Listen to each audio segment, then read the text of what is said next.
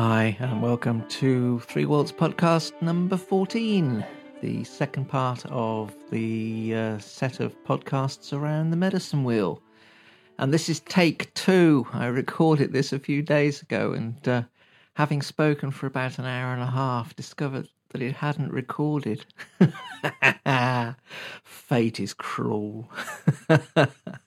so, here we go with the second part of the podcast. So, recapping what we did last time, and I haven't put the uh, the handout up yet because it dawned on me when I went to do it that there would be hardly anything on it because uh, I only covered a little bit of the ground last time. So I will do a complete handout for all of it, probably at the end of this podcast, I would think. So to recap, we put a cloth down in the middle of our circle last time, and uh, the cloth had five candles one for the south, one for the north, one for the west, one for the east, and one for the center. And in the south, I put a cedar cone because the south represents water and it represents plants. And on a human level, it represents our emotions and it represents the past.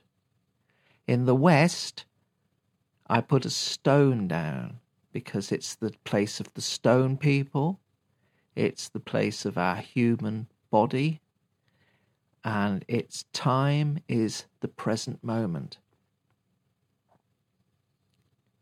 In the north, I placed a magpie wing because north is the place of the animals and it is also the place of air, and it is the place of the human mind. And its uh, time is the future, because that's where we are when we're thinking. Okay, and having thought about the next bit, in the future, here it arrives, and the east, I placed a Buddha, because the east is the place of fire it is the place of the human people. It is the place of, on a human level, our spirituality and our sexuality, our creativity, our passion, our fire. And the time is no time at all, is across all times. You know, when I'm painting, sometimes I'm a painter, and painting is a strange thing for me because I go into the past a lot. Um, it's hard to describe that, but I can be sitting and painting, and it's like my head switches off, and I don't even try to, but I just start to think about things that have happened in the past, and it becomes so real sometimes while I'm painting. I could almost step into it it's like I can sense it there. It's so tangible. That is an expression of the East place. And when you're really, really creative about something, time flies because, you know, you're having fun. And that's also an expression of the East place. So it's across time. In the center, in our recap, is the element of space uh, ether, spirit, if you like. On a human level, it's the place of our soul. Like I said last time, I'm not my body, I'm not my emotions, I'm not my thought, I'm not my creativity and spirituality. I am my soul, my essence, my very center. And we all are. So we always are at the center. So there you go. There's a recap of the entire last podcast. Um, I suggest if you haven't heard it, you go back and listen to episode 13. Give it a listen to. Um, but that was just a recap for those of you that have. Okay, so I'm going to add some more things to the medicine wheel here. And I'm going to concentrate more on the human level. The human level, okay, of mind, body, emotion, and spirit. I'll tell you before I do that, though, um, I want to uh, I want to talk about colors because uh, for me it's a nice way of visualizing the four directions. So uh, colors. Now, the colors vary depending on the traditions that you're working with. These are the colors that I have been taught for this particular set of medicine wheel teachings. And these are the colors. In the south, it's the color red. In the west, it's the color black. In the north, it's the color white. In the east, it's the color yellow. And my teachers have said those are the four races of people too the red people, the black people, the white people, the yellow people. We all of us sit on a wheel. Those four colours, there's no great mystery about them. I'm sure you could think of uh, ways to explain why yellow is in the east and white is in the north, whatever. Yeah, there are reasons for those things, but in a way, I don't think that's that important. And the other thing about the colours is that they're easily available colours. That's why they were chosen historically. Purple is a really difficult colour to find in nature. So is blue. So is green. I'm talking about pigments here. Okay, the sky is blue, but you try and find a pigment that you can make into a paint that's blue. It's hard. Same with green. They exist, of course they exist, but they are very expensive. That's why ultramarine is such an expensive pigment. Ultramarine in medieval times was worth more than gold because it was such a precious, precious colour. Blue. Terribly difficult to get. So, yellow ochre, red ochre, soot, and chalk, they're dead easy to get. You've got those four colours. That's why cultures across the world have those four colours in different orders, different places, different connotations, but they have those four colours because they are available. There's no great mystery to it. Spirituality is practical, it's pragmatic. Um, one of my teachers, Sun Bear, said, he had a lovely saying. Um, I have some nice memories of Sun Bear. But anyway, one of his sayings is if your philosophy doesn't grow corn, I don't want to know about it. So I hope that you will find that the medicine wheel grows corn and uh, yeah, it's a practical stuff. You know, life is practical. I'll tell you a story about Sun Bear. I saw him come up to a vicar once, a nice English vicar, wearing a dog collar and a tweed jacket. Typical vicar.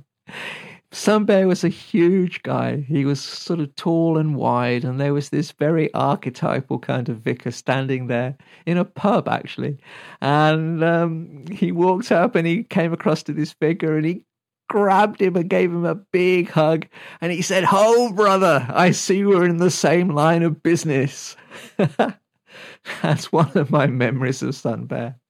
Blessing, Sun Bear, you were a good teacher. All right, so we're moving on.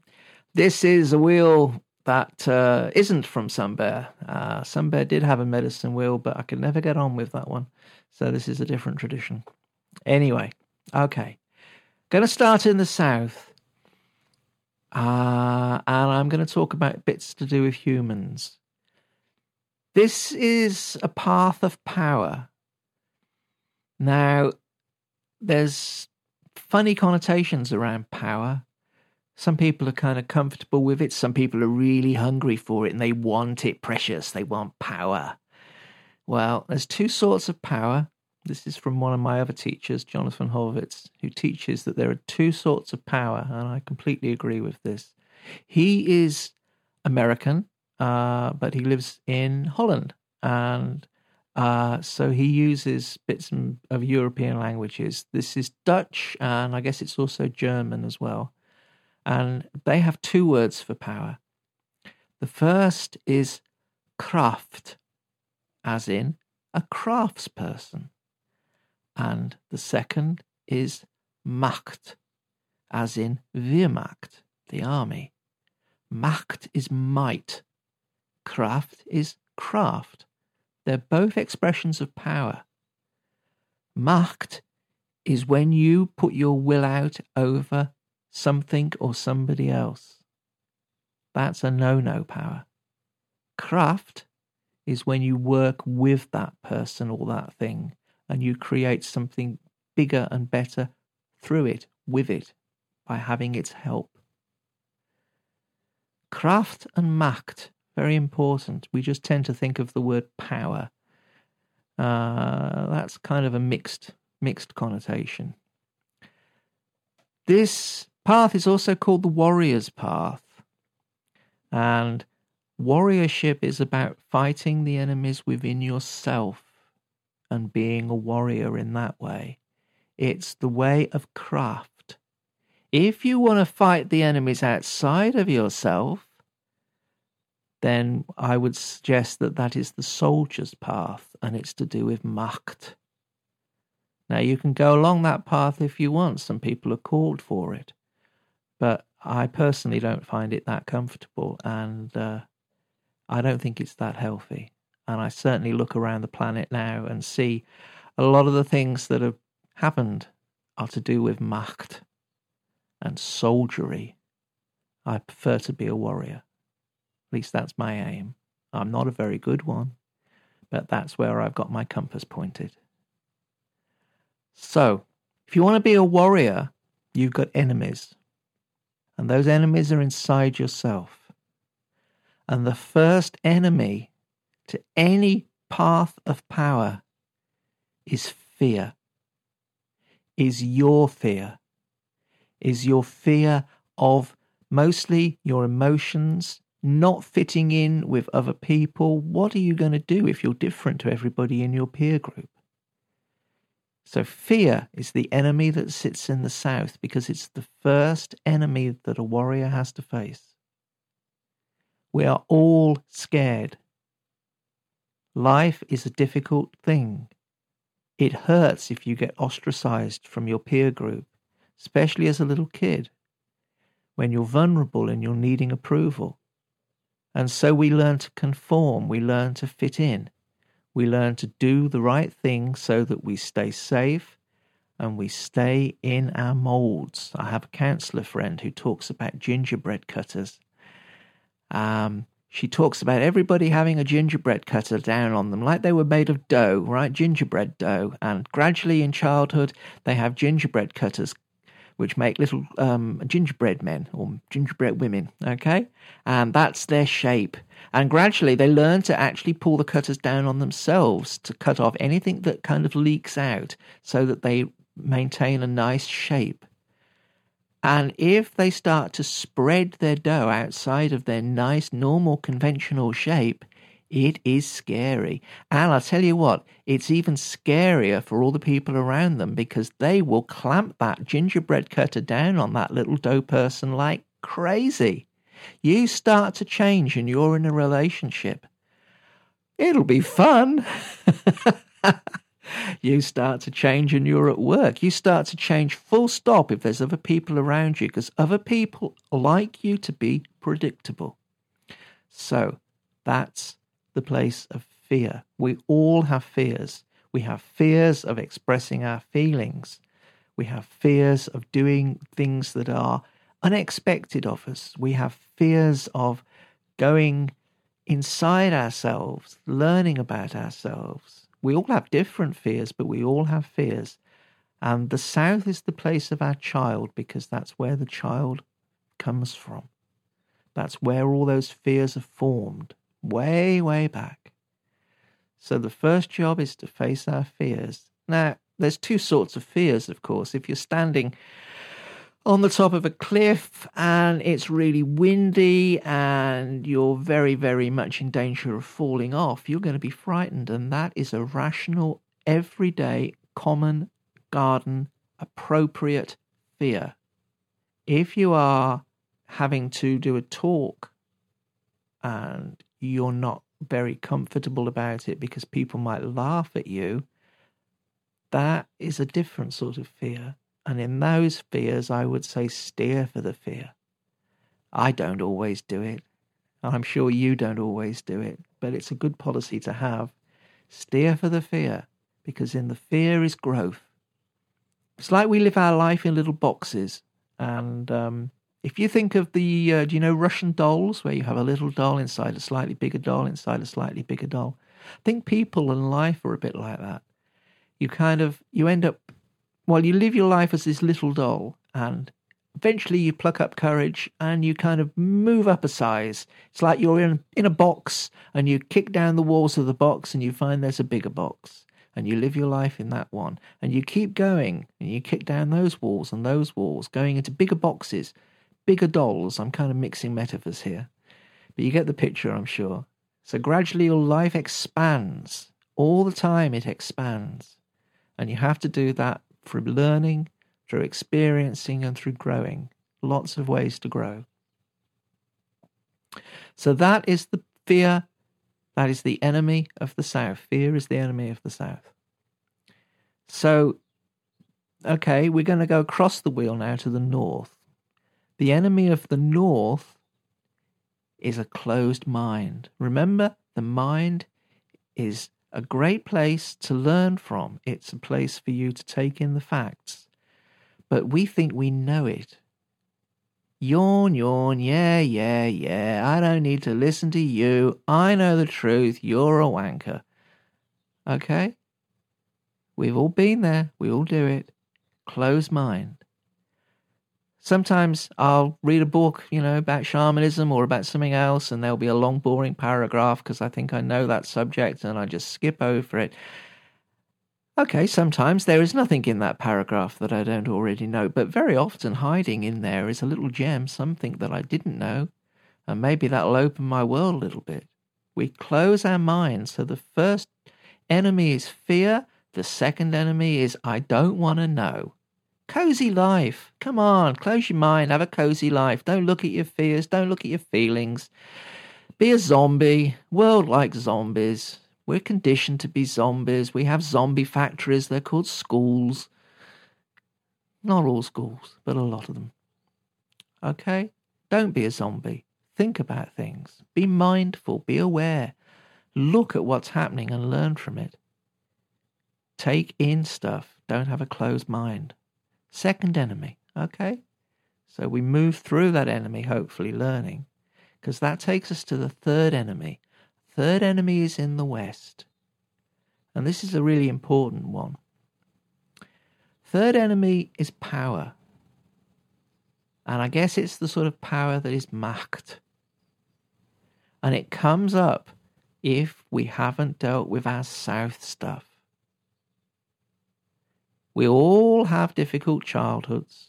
Some of us have difficult, more difficult than other people. That's the nature of life. Life's a classroom, and sometimes classrooms stink.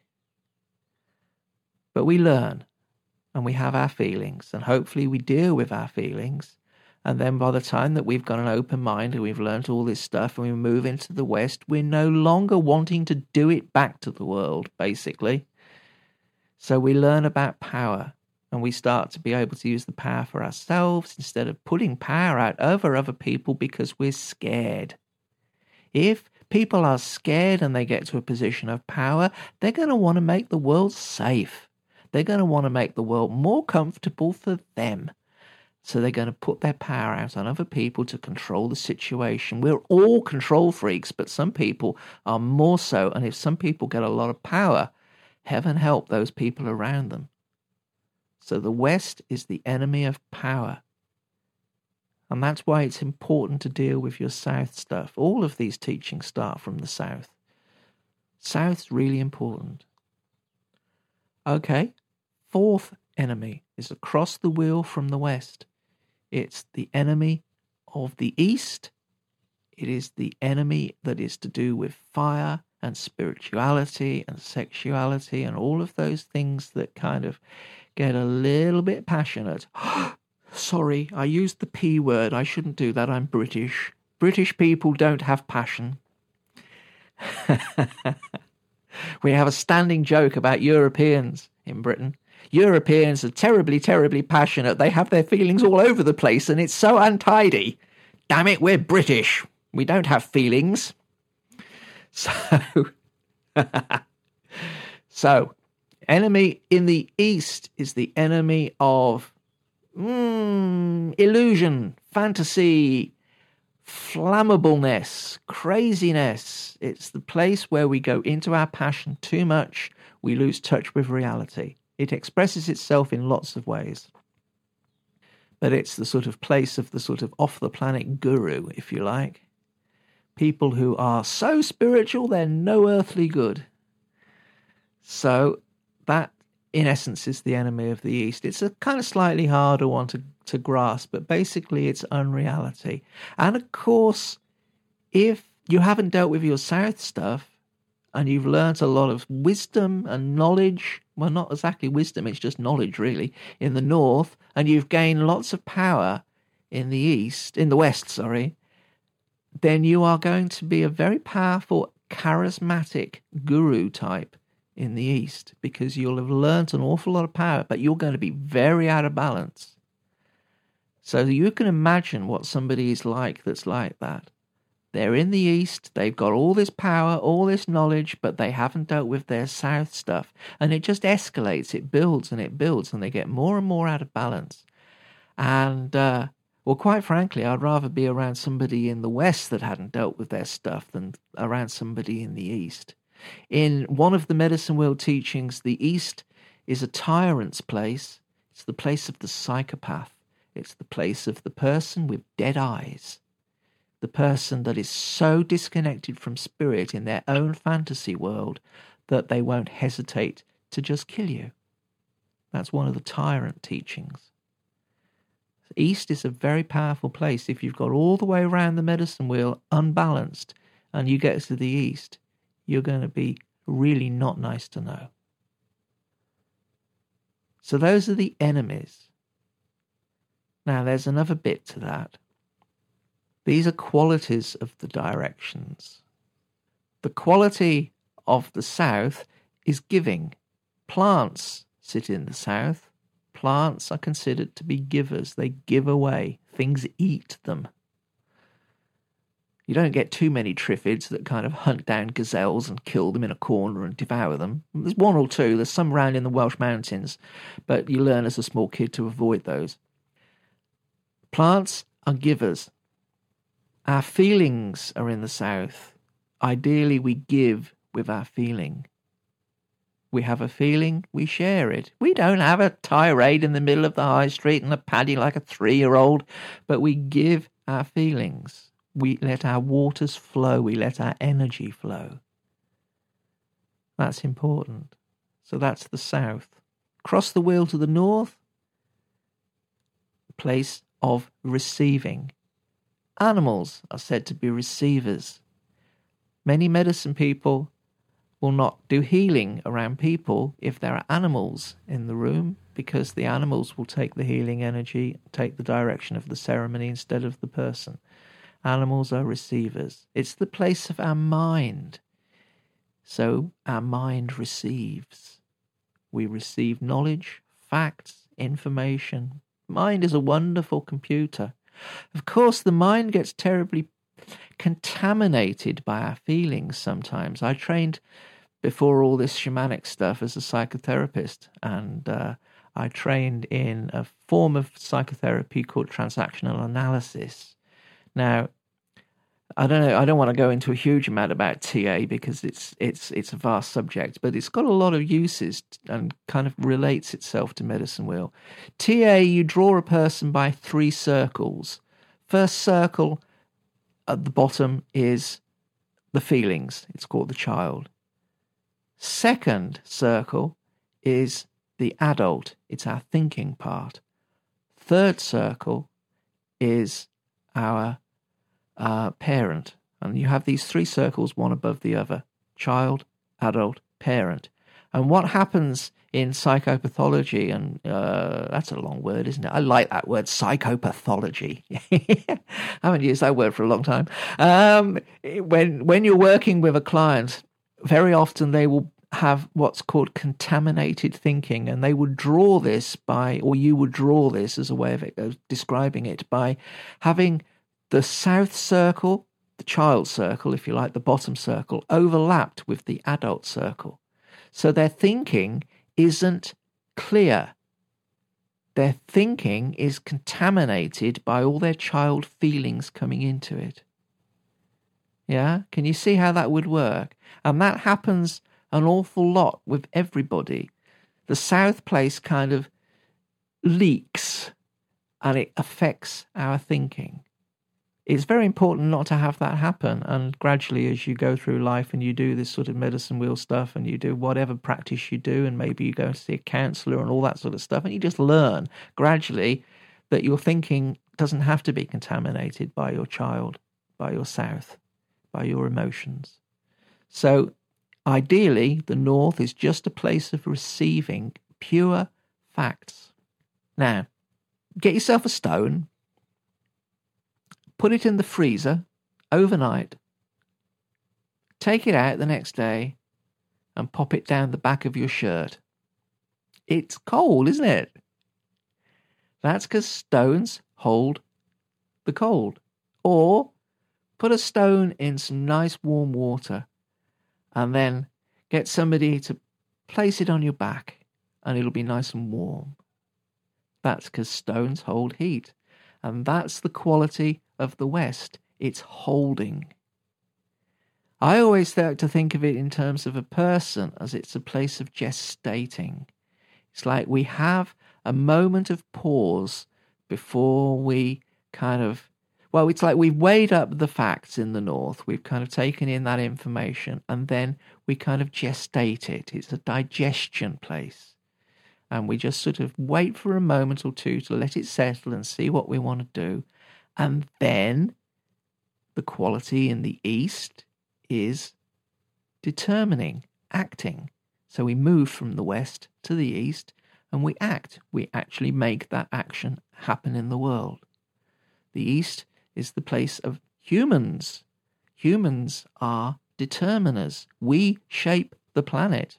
We pollute the skies. We foul the oceans.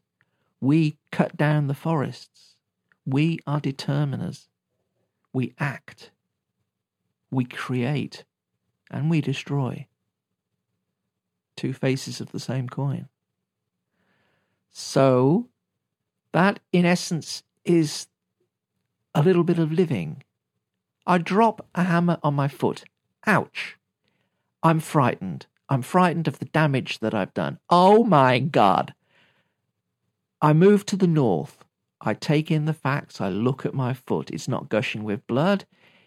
There looks like I've bruised a bit of the toenail. Ow, it's not going to be comfortable. Mm, what am I going to do with this? I move to the west.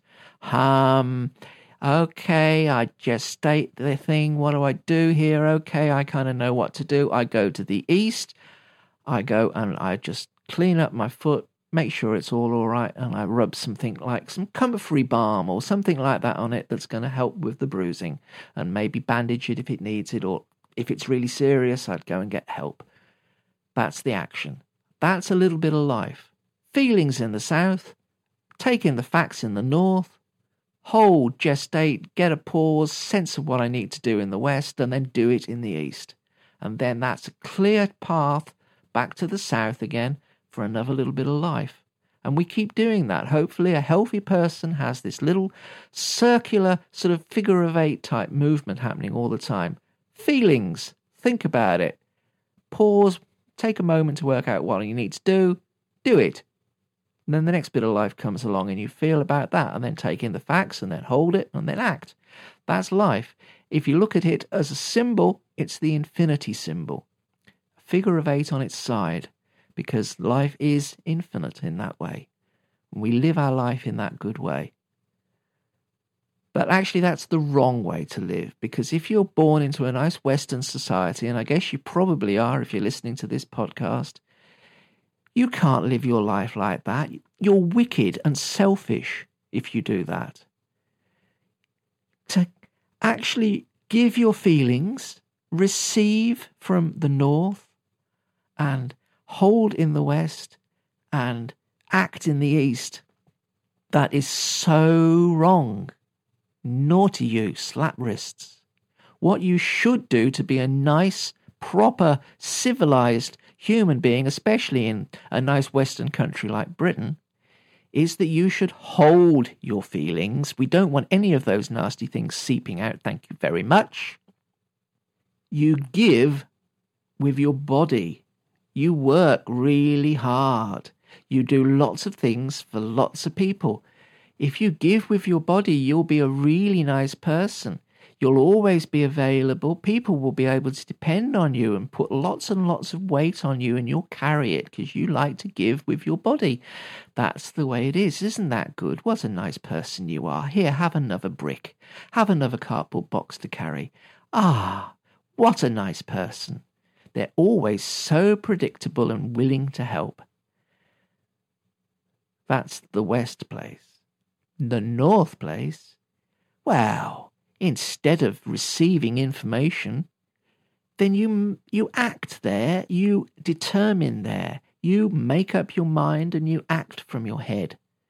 You ignore your feelings, you work hard with your body, you act from your head without actually sort of really feeling about it or anything like that. And then if you do all of that, you're going to receive in the East. You're going to receive from Spirit, from Daddy, from Mummy, from God, from the goddess because you've been such a nice person. You haven't had any of those uncomfortable feelings and made people feel uncomfortable around you. You've worked ever so hard. You've been so in your head and known what to do about it that spirit will reward you and you'll go to heaven. That's the Western way. It's not the medicine way, it's the Western way. The medicine way is that you give your feelings in the south, you let your waters flow, you receive the information in the north, you gestate it, you hold it in the west, and then you act in the east in a spirited way. Very different to the way that most of us were brought up. Okay, now if I'm kind of teaching with people in a circle, rather than a virtual circle, what I tend to do at this point is I tend to pick up a drum. And no, I'm not going to play it, I'm going to play with it. I hold the drumstick vertically on the ground, sticking up in the air like a kind of toy tower. And I balance the drum on top of it in the center of the drum. So the drumstick is in the center of the drum. It's a bit hard to imagine, perhaps. Think of a stick stuck in the ground and balance a plate on it so that the stick is resting right on the center of the plate. Now you can probably imagine that. Think of it as a table with one leg. That's an even better way of doing it. Okay, we've got this table with one leg right in the center of the round table. Okay, round table, one leg. Not a good design for a piece of furniture, but great as an example of a human being. You're all a one legged table. And I'll tell you why you are a one legged table. One legged tables have got lots of emotions on the south. And it makes the south of the table really heavy. So it starts to lean that way. It starts to tip like the Leaning Tower of Pisa this one legged table is in great danger of collapsing, and if enough weight is placed there, it will become severely unbalanced and it will fall over, just like a human being. So, too much weight in the south. What we're going to do? We're going to have to take some of that weight off, and we need to put maybe some more weight in the north to balance it so we get that person to think we do a bucket job with their feelings. It's like there's this great well of water there. We dip our bucket in and we get them to tip it out. So they're bailing out their feelings. They're starting to have their feelings. They're starting to deal with their feelings, and the south becomes lighter. And at the same time, they're starting to think. So the north starts to come down and it, it, gets a little bit heavier and they get a little bit more balanced as a person. And then the table doesn't fall over. This is wonderful. Okay, so you've got this one legged table, and they've just about managed to balance the south and the north. Huh, thank God for that. Okay. But there's another direction. There's the east and the west, the other axis. They start to get uh, more confident in the world. They've started, they've dealt with their feelings and their thinking more, so they're getting really confident and they go out and they get a good job. And they earn lots of money and they get five cars and 63 televisions and a hi fi in every cupboard. And the West starts to tip because they're getting so, so heavy in the West. Whoa, all that money in the bank, all that possessions in the cupboard, all that lawnmower in the garden, all that holidays in the sun. The West gets really heavy and the East tips up. And if they're not careful, that table's going to fall over in a different direction.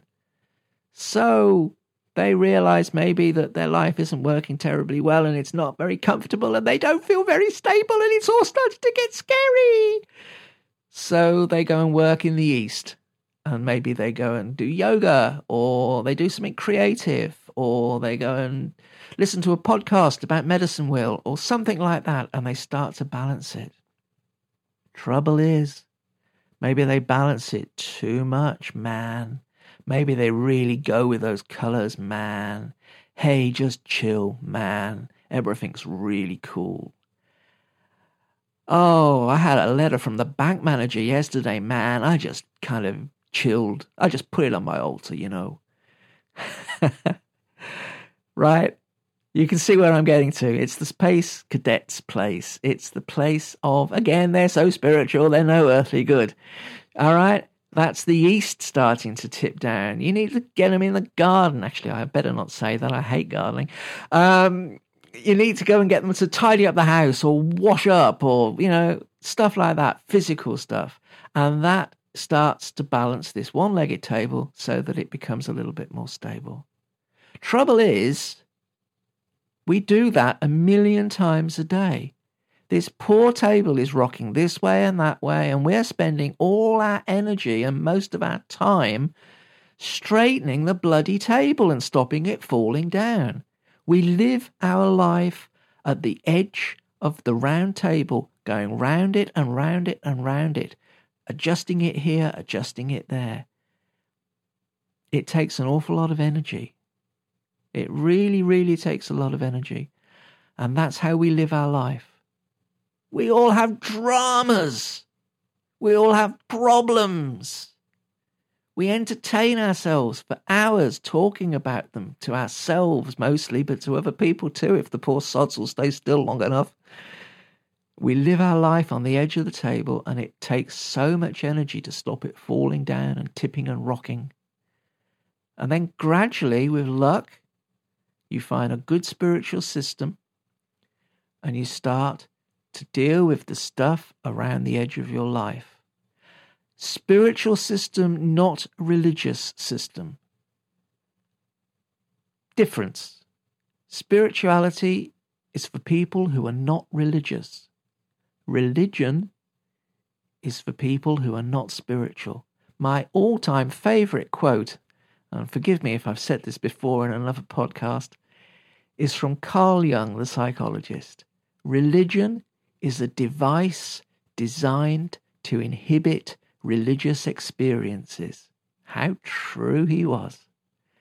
You get yourself a good spiritual system, and then gradually you start to deal with the stuff that is round the edge of your table and you start to spiral in, moving in. And of course, if you can imagine that table, the closer the weight gets to the center of that table, the less there is of a danger that it's going to fall over. If you put a thousand tons right on top of the leg of that table, right in the very center, it would stay there solid. You put three ounces on the edge of the table and the bloody thing falls over. So, gradually, any spiritual system worth its weight in salt or worth its weight in pizza moves you to the center. It gets you in touch with your soul. It gets you in touch with your essence. You become centered. You become in your grounded, solid place, in touch with the very vital being that you are. You're not a man, you're not a woman, you're not a hermaphrodite, you are not your feelings, you are not your thoughts, you are not your body, you are not your spiritual and sexual experiences and orientation and everything else. You are your soul, and that is in the center of the wheel. Any spiritual system aims to take you to that point of enlightenment because when you're in your soul essence, you're in connection with everything else. So gradually, you move yourself more and more in touch with your soul place in the center. And you then no longer have to expend lots and lots of energy stopping your table falling over. So you have all that surplus energy. You can do amazing things. I, I like that as a metaphor, as an image because it, to me it really works. People do live their life on the edge. We talk about living life on the edge. Just listen to our language, it's full of metaphors. We live our life on the edge and our life is rocky. Our table's rocky because we're going round the edge of it all the time. Then we get centered and we become more stable. That's how it is. That's how it is. Any spiritual practice is like that. I worked with a Tibetan Rinpoche and uh, he was telling a story about how people who were working with him wanted to take an empowerment into a particular wrathful practice. Now, in Tibetan Buddhism, you have to be initiated into the different sort of, you know, you, you, you, if you're familiar with Tibetan Buddhism, you know there are kind of loads and loads of quote unquote gods and goddesses. Um, I'm not going to go into what they are, you know, kind of exploring them and explaining them. But if you, if you, you know, you've seen all the statues and the paintings and stuff like that. This was a practice, a set of spiritual teachings to do with one particular wrathful kind of monstery type creature. Um, people were thinking it would be really cool to have this empowerment so they could work with it and learn the mantras and learn the ceremonies and everything else. So he said to them, "Okay, fine. This was in uh, this was in Aspen, I think, in Colorado, somewhere in Colorado. And it was cold, it was middle of winter. He said, Fine, I'll give you this empowerment if you go outside and you break the ice on the outdoor swimming pool and you swim. Two in the morning, very cold outside, lots of snow, lots of ice. You can do that, I'll give you the empowerment. And they all said, No, get lost, no way. So he said, Well, I'm not going to give you the empowerment. And they said, Why not? And he said, Well, you go out and you swim in that pool and come back and I'll empower you. They wouldn't do it. And then he said, Okay, you're wanting me to give you this empowerment. Now, any spiritual system can be seen like this. Your life is like a chessboard, and any spiritual system gradually picks up one side of the chessboard and lifts it up in the air, so the chessboard is no longer flat and all the pawns and the bishops and the queens and the rooks start to slide, because that's what happens when things aren't flat. And you see them slide, but they slide slowly and gently, and you have time to think, well, I don't need that one, I'll let it slide. Oh, that one I do need, I'll do something to fix it down to the ground. That's life, that's spirituality.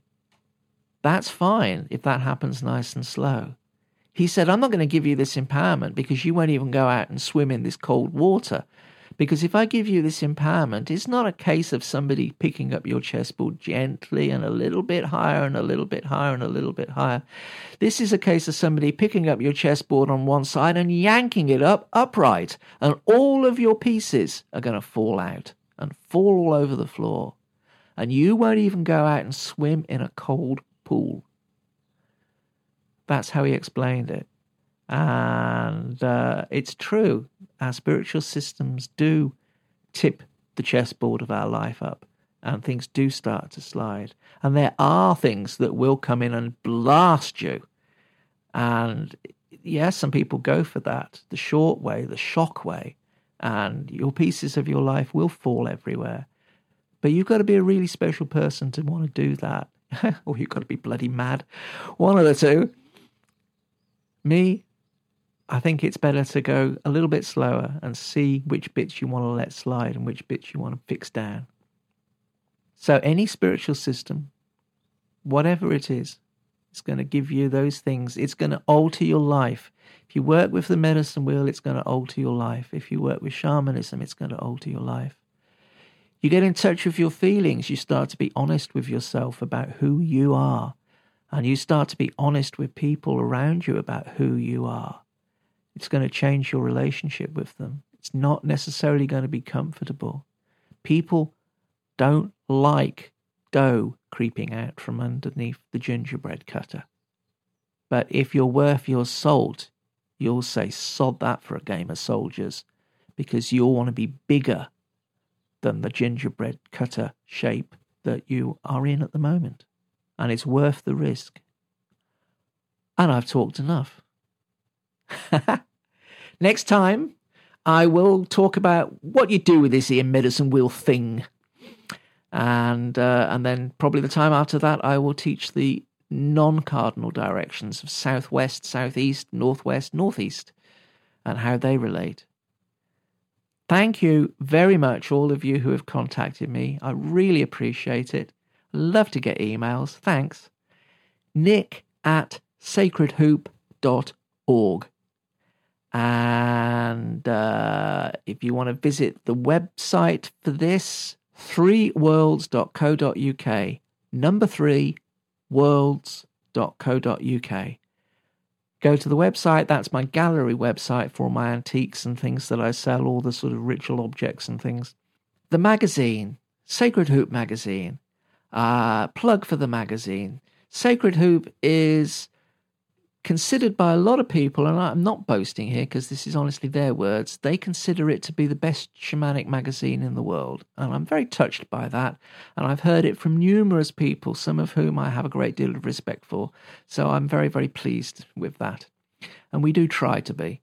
We're published quarterly. We've been published since 1993. We feature all sorts of shamanic traditions. Sacredhoop.org and if you have a mind to support the podcast that I'm doing and genuinely support these teachings and things going out into the world, could I ask that you maybe consider subscribing to us? Okay, thanks for listening. I do appreciate it. And uh, I'll be around doing the next one in the next little while. Thanks. Bye.